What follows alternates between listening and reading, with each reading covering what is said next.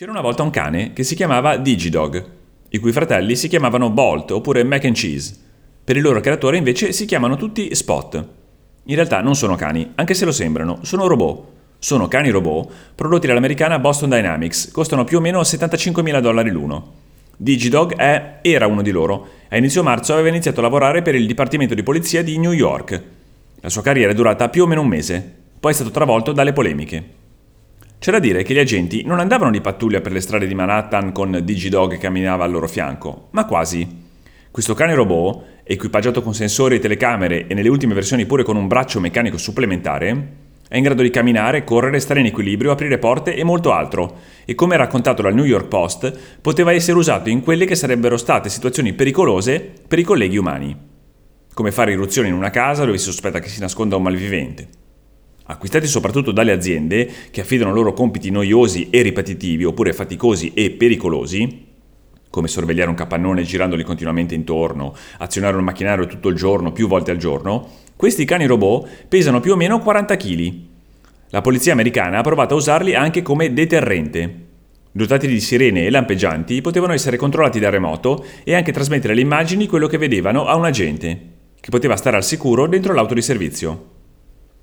Travolto appunto dalle polemiche, il New York Police Department ha ricordato che la polizia di New York usa da anni cani e robot come supporto in casi di pericolo, come in occasione di un allarme bomba, e che combinare le due cose, i cani robot cioè, avrebbe potuto avere effetti benefici sia per affrontare le situazioni più difficili, sia per tutelare gli animali esponendoli a minori rischi. C'è chi la pensava diversamente però. Via Twitter, la deputata Alexandria Ocasio-Cortez aveva subito domandato provocatoriamente quando è stata l'ultima volta che abbiamo visto una tecnologia di questo livello usata per l'istruzione, l'assistenza sanitaria o le politiche della casa? Per l'Ocasio Cortez, il punto è che i tanti soldi spesi per lo sviluppo e l'acquisto di DigiDog sarebbero stati meglio utilizzati per politiche di assistenza sociale, soprattutto nei quartieri più degradati di New York, dove questi cani robot avevano iniziato a essere impiegati. C'era un altro problema, almeno per le associazioni che difendono i diritti civili, anzi due problemi. Il primo è che questi cani robot erano entrati in servizio senza che i cittadini ne sapessero nulla, cosa espressamente vietata da un'ordinanza del comune di New York sulle nuove tecnologie usate per il rispetto della legge. Il secondo problema è che una volta iniziato a usarli, questi robot, non si sa quando e come si finisce, in che modo soprattutto. Il problema è che il Digidog usato in via sperimentale dalla polizia di New York era una versione base del dispositivo della Boston Dynamics. Non era armato, ma in futuro sarebbe potuto facilmente essere armato.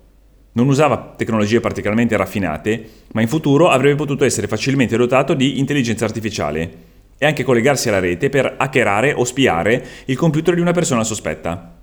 Tutto da remoto, senza correre alcun rischio e senza essere visto.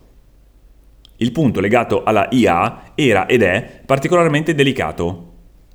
Le forze dell'ordine americane già usano una telecamera smart che è in grado da sola di leggere le targhe delle macchine. Si chiama Fleet 3, è prodotta dalla Axon, l'azienda che ha inventato il taser, e non era difficile immaginare qualcosa di simile su un cane robot poliziotto che camminava per strada. Attraverso le telecamere poteva scansionare ogni faccia e ogni auto, confrontando ogni faccia e ogni auto con il database delle forze dell'ordine, senza che le persone e le cose oggetto di questo controllo ne fossero minimamente consapevoli. Da anni, non solo negli Stati Uniti, il dibattito su questo punto è aperto e soprattutto le persone stanno cercando con ogni mezzo di difendersi da questa invasione della loro privacy e da questo eccesso di sorveglianza che va ovviamente a colpire tutti indistintamente, al di là che si abbia o meno qualcosa da nascondere. Interpellato a questo proposito dal New York Times, Michael Perry, uno dei vicepresidenti della Boston Dynamics, aveva ricordato che questi robot non sono fatti per essere discreti, sono rumorosi, hanno le luci lampeggianti e le sirene, si fanno notare e non sono pensati per spiare le persone di nascosto non è servito a tranquillizzare nessuno e i Digidog hanno dovuto abbandonare la divisa. Anche perché era onestamente innegabile che a guardarli venisse in mente Metalhead, uno degli episodi più belli e inquietanti della serie Black Mirror.